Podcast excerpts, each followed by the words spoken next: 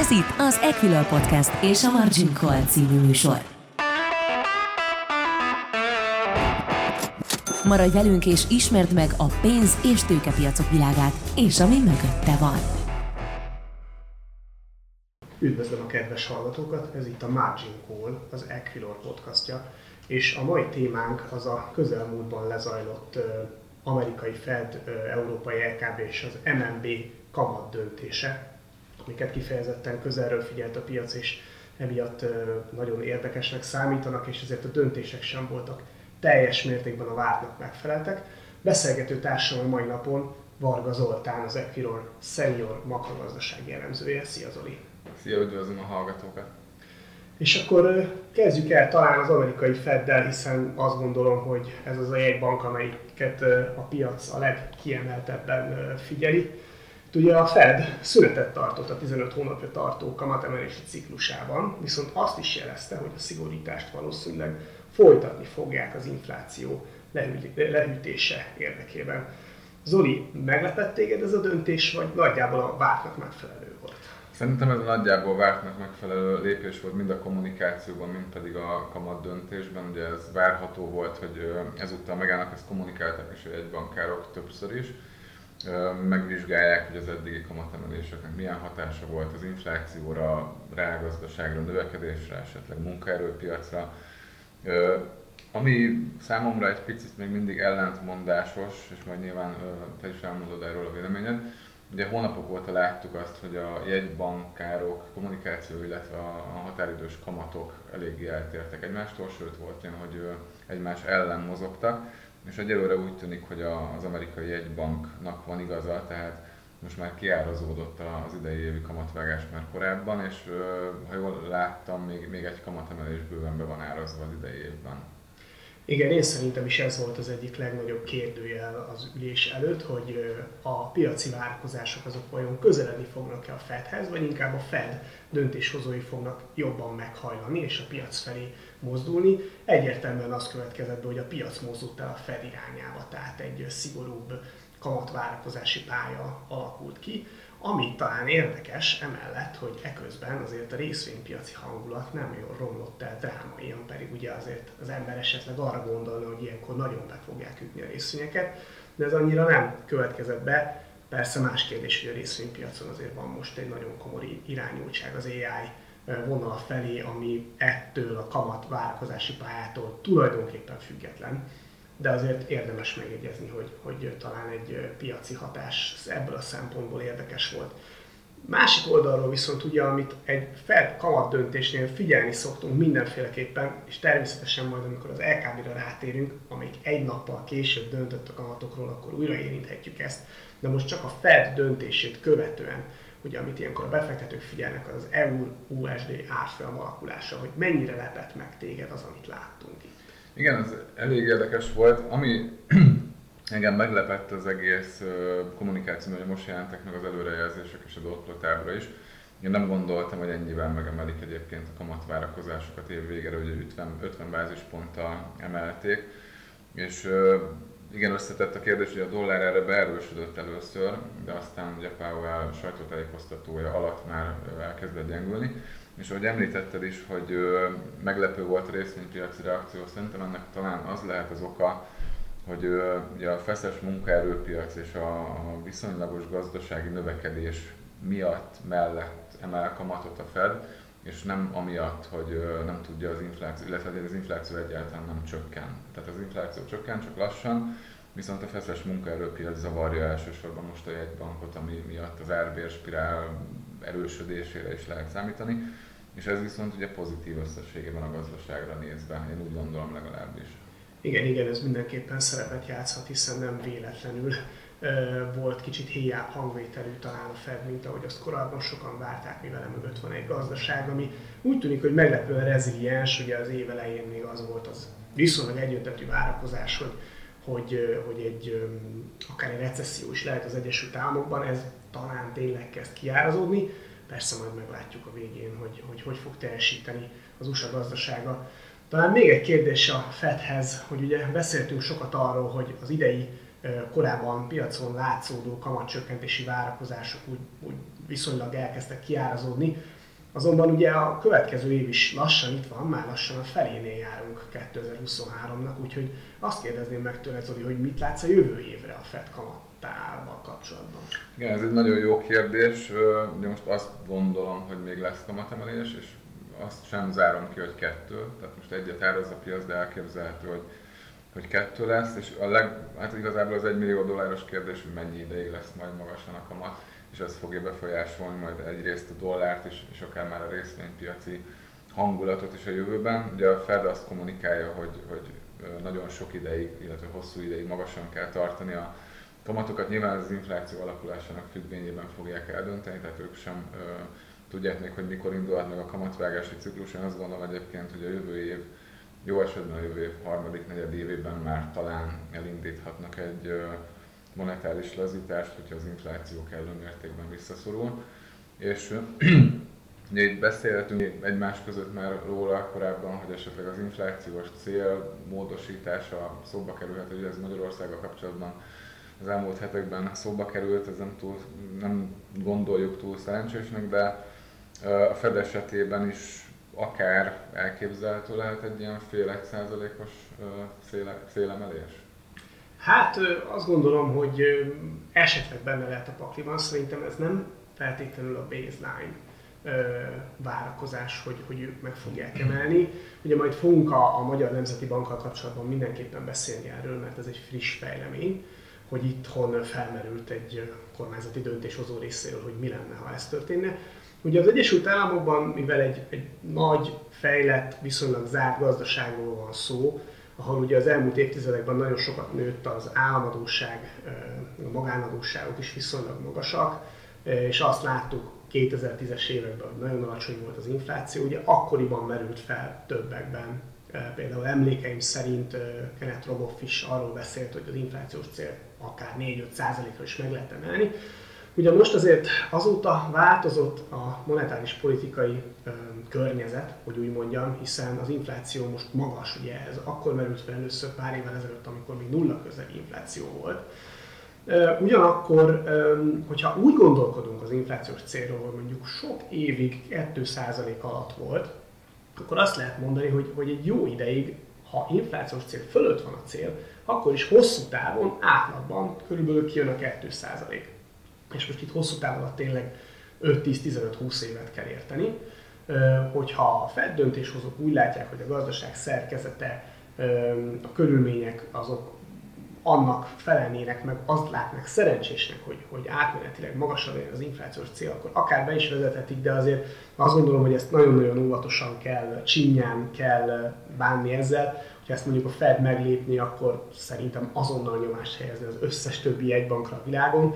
Tehát ö, én azt gondolom, hogy ez nem baseline, elképzelhető, hogy beszélni fognak róla. Ö, jelenleg azért az látszik, hogy a, a, a a reálkamatok azért nem, nem, nem túlságosan magasak, tehát az előbb említett magas adósságot talán a nagyobb inflációs szél nélkül is lehet úgymond kezelni. Tehát baseline-nak nem mondanám, de mindenképpen érdekes felvetés, és szerintem az Egyesült Államok oldaláról, vagy ugye a Magyarországról beszélni fogunk, de az Egyesült Államok oldaláról azért jobban lehet erről beszélni a nyilvánosságban is véleményem szerint.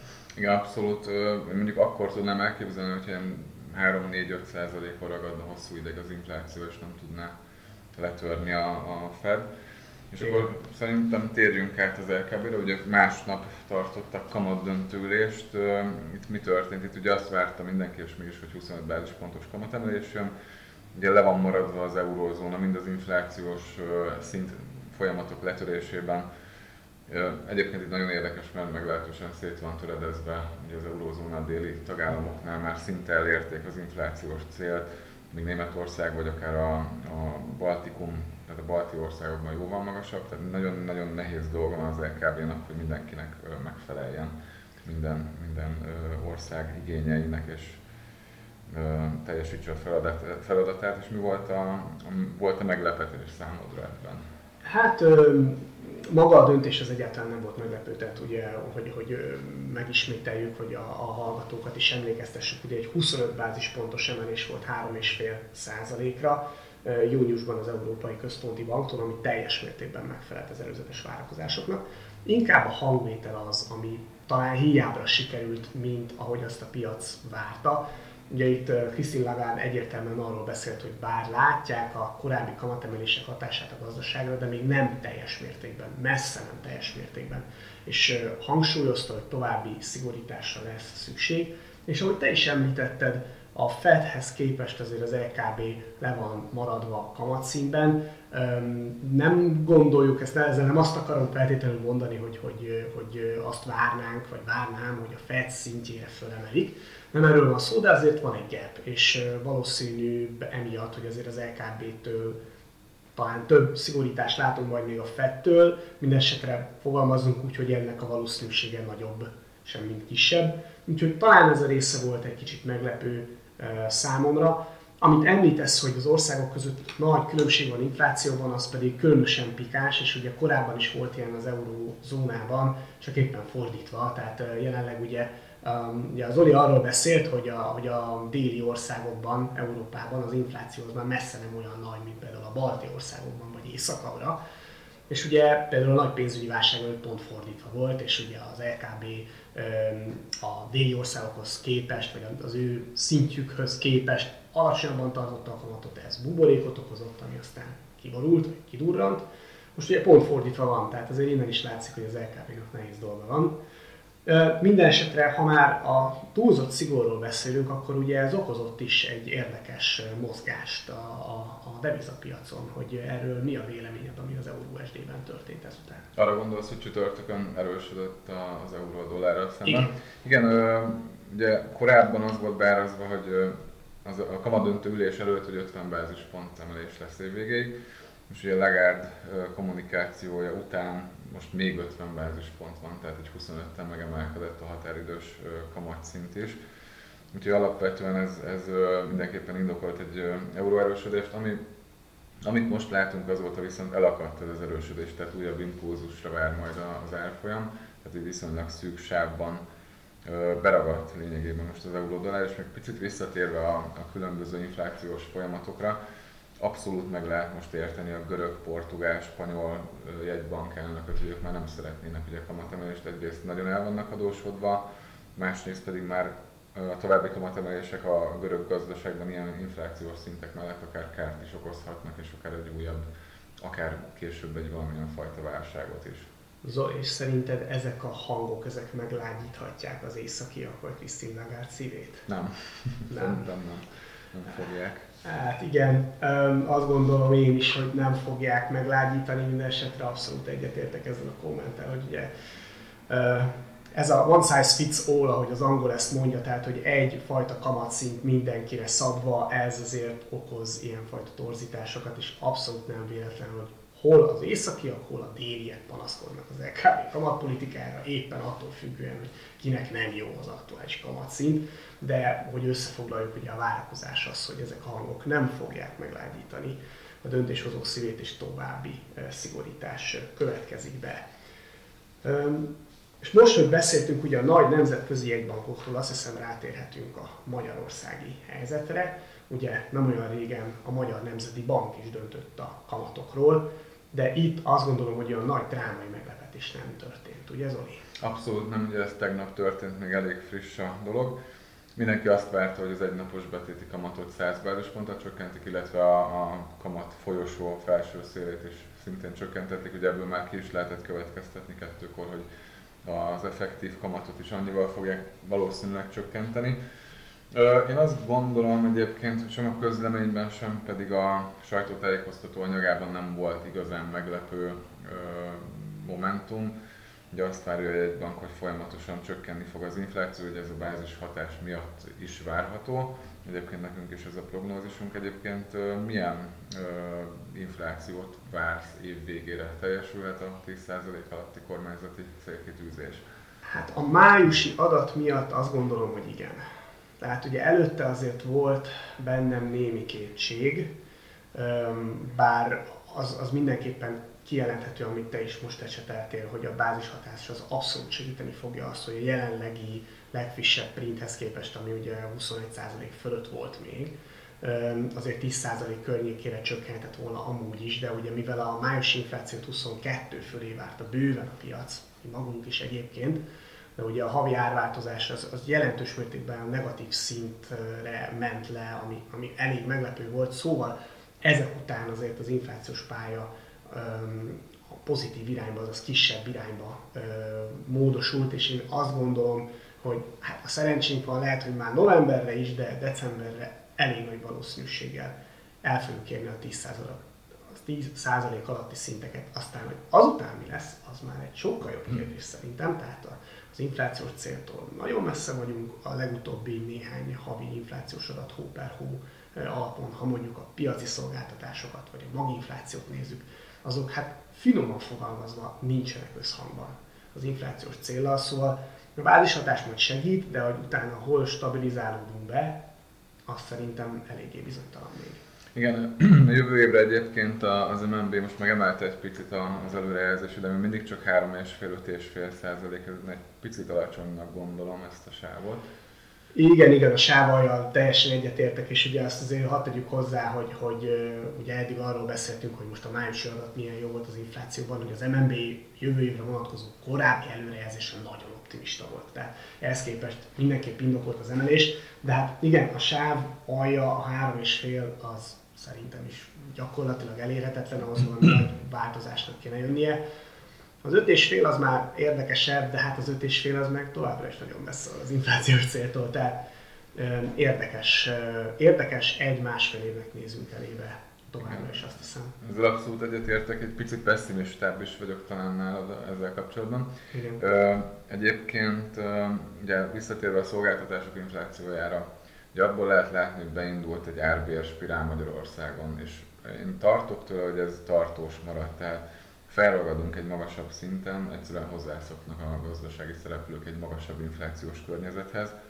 Erre mennyi az esély szerinted? Tehát reális lehet, hogy, hogy 2025-re nagyjából el tudjuk érni a toleranciasávot, ami ugye 3% plusz-minusz 1%? 2025-re azt gondolom, hogy szerencsével azért igen. Mert bár tényleg egyetértek az árvérspirálos megjegyzéseddel, hogy ez, ez egy nagyon komoly kockázat, és az a baj, hogy túl sokáig túl magas volt az infláció, és úgy mondtad, hogy a, hogy a gazdasági szereplők hozzászoknak, tartani lehet attól, hogy valamennyire már hozzászoktak. Tehát ilyenkor ugye könyvelik magukban azt, hogy hát igen, magasabb az infláció, úgyhogy magasabb bért követelek. És akkor a vállalkozás azt mondja, hogy jó, hát mivel úgyis meg fogom emelni az árakat, ezért ki tudom fizetni a magas bért. És akkor ugye pont ebből alakul ki ez a nagyon szerencsétlen gazdasági helyzet. Ami miatt bizakodóbb vagyok talán egy kicsit, mint te, az egyébként egy eléggé sajnálatos tényből következik, mégpedig abból, hogy a magyar gazdaság jelenleg nem fest túl jól. Tehát a kiskereskedelmi forgalom az én azt hiszem, hogy az év elején vártakhoz képest is gyengébben alakult. Tehát, hogy nem látunk már az év közepére is tényleg egy érezhető trendfordulót, már pedig nem látunk, az, az elég szomorú ebből a szempontból. Másik szempontból viszont a vállalatoknak az árazási erejét azt azért gyengíti. Tehát, hogyha nincsen kereslet megfelelő mértékben, akkor azért nehezebben tudnak árat emelni. Úgyhogy igazából az egyik szemem sír, és a másik sem nevet igazán, mert ugye arról beszélünk, hogy, hogy gyenge a gazdaság, ez pedig hát az inflációs célt talán szerencsével le tudja hozni cél közelébe 2025-ben. De hát igen, azt mondom, hogy ez a dolog még nem dőlt el. Tehát, tehát lehet akár abból az is, hogy mind a kettő szemem sírjon, de talán próbáljunk meg egy kicsit optimistább vizet elvezni innen, ugyanis ugye nyilván egy MNB kamat döntés előtt a, a, a piaci szereplők nézik a forint árfolyamát, és ebből a szempontból azért az a helyzet, hogy mintha ilyen nem a vártnak megfelelő mozgást láttunk volna a, a forint piacán. Igen, abszolút. Én, én megmondom őszintén, bár nem nagy forint gyengülés, de mindenképpen arra számítottam, hogy némileg mérsékelt ütemben, mérsékelt szinten el fog mozdulni a forint a gyengébb irányba. Ez most már hetek, hónapok óta látszik, hogy a kamatvágásokra sem, illetve egyéb rossz hírekre sem tud tartósan gyengülni a forint. Ugye múlt héten volt egy elég komoly volatilitás a TTF földgázárába, arra egy picit bemozdult azért, de, de ott is napon belül vissza tudta dolgozni a, a veszteséget. Ugye egyelőre stabil a forint, előbb-utóbb viszont úgy gondolom, hogy a csökkenő kamat különbözött hatására azért némi gyengülés indokolt lenne. Te hogy látod ezt? Hasonlóan látom. Ugye beszélünk sokat az elemzői szobában arról, hogy ugye a forint azért éveleje óta, meg különösen tavaly ősz óta elég sokat erősödött, és hogy mekkora rész ebből az, ami indokolt, és mekkora az, ami esetleg nem indokolt. És ugye vannak olyan vélemények a piacon, meg hogyha az ember egy kicsit technicista szemmel nézi az árfolyamot, akkor is azért a trend nem tört meg, bár most mintha lennének fordulós jelek az euró grafikonján, kicsit kérdőjelesebb, de hogy, hogy vannak olyan vélemények, hogy miért ne erősödhetne akár tovább.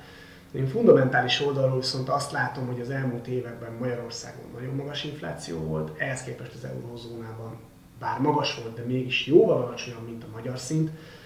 És hogyha belegondolunk, hogy mondjuk a Covid-válság előtt hol volt az euró devizatár, és utána számolunk ezeknek az inflációs különbözeteknek, akkor azt hiszem kimondható, hogy a 370 alatti nominális euróforint árfolyam szint az már egyáltalán nem mondható gyengének, sőt, inkább azt hiszem, hogy egy túl erős forintot jelent. És ezért, hogyha az MNB megfelelő tempóban csökkenti a kamatot, amire most már talán nincs is szükség, hogy ezért a gázárak lementek, talán most már nem kell olyan magasan, magasan tartani, mint tavaly össze, akkor azért szerintem az az erő, ami a forintot itt a 370-es szint környékén, vagy akár az alatt tartotta, hogy a június első felében láttunk ilyen napokat, az ugye eltűnik, és akkor a forint árfolyama is azt hiszem, hogy inkább a gyengébb szintek felé mozdulhat el. Nem arra gondolok, hogy megint meg fogjuk nézni tartósan 400 fölötti ilyen horror árfolyam szinteket, azért azt nem gondolnám, hogy, hogy ez tartósan újra bekövetkezhet, de valószínűleg gyengébb forintot fogunk látni, semmit erősebbet. De ha már a forint árfolyamra vonatkozó faktorokról beszélünk, fölteszek neked egy olyan kérdést, ami hamarosan aktuális lesz, hogy a napokban majd a Fitch fog rólunk döntést hozni, ugye a Fitch negatívra tette a hitel besorolás kilátását az év elején, ugye BBB flat, tehát sima BBB a besorolás, hogy látod, mekkora esély van egy esetleges leminősítést, vagy most megússzuk, mekkora hatása lehet ennek a forintra szerinted? Én azt gondolom, bár el lehet mondani, hogy van esély a leminősítésre is, de egy picit talán több esélye van most még annak, hogy szinten tartják a minősítést, tehát ezúttal még nem húzzák le az alsó kategóriába. Ugye ezt azzal, hát a külső okkal tudnám indokolni a földgáz árával uh-huh. alapvetően is a folyófizetési mérleg emiatt bekövetkezett javulásával. Ugye az uniós források körüli bizonytalanság továbbra is fennáll, ezért, hogyha a következő minősítésig sem jutunk hozzá, akkor viszont ott már elég nagy a valószínűsége a leminősítésnek. Én azt gondolom, de most még talán kivárhat a, a hitelminősítő. Értem. És szerinted, hogyha most tényleg nem minősítenek le minket, az azért segítheti egy kicsit a forintot még tovább? Átmenetileg? Átmenetileg talán egy-két forintot. Nyilván egy leminősítés azért begyengítheti, akár nagyobb mértékben is. Én azt gondolom, hogy ha, ha nem nyúlnak hozzá minősítéshez, akkor nem lesz érdemi árfolyam reakció, vagy kevésbé. Rendben, köszönöm.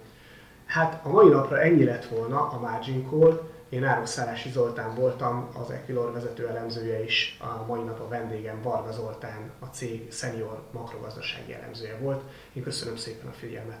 Köszönjük a figyelmet!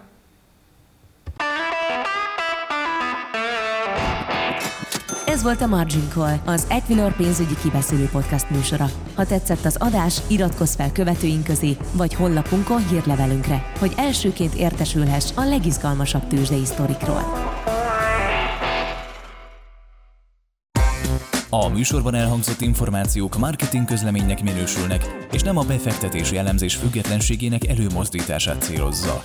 Az elhangzottak tájékoztató jelleggel bírnak, a megszólalók adott időpontban fennálló véleményét tükrözik, nem minősül bármely pénzügyi eszköz jegyzésére, vásárlására vagy eladására történő felhívásnak, befektetési tanácsadásának, továbbá befektetési döntések alapjául sem szolgálhat. Az elhangzottak nem tekinthetők szerződéskötésre vagy kötelezettségvállalásra történő ösztönzésként, azok kizárólag saját felelősségre használhatóak fel. Részletes tájékoztatóért keresse fel honlapunkat www.ekilör.hu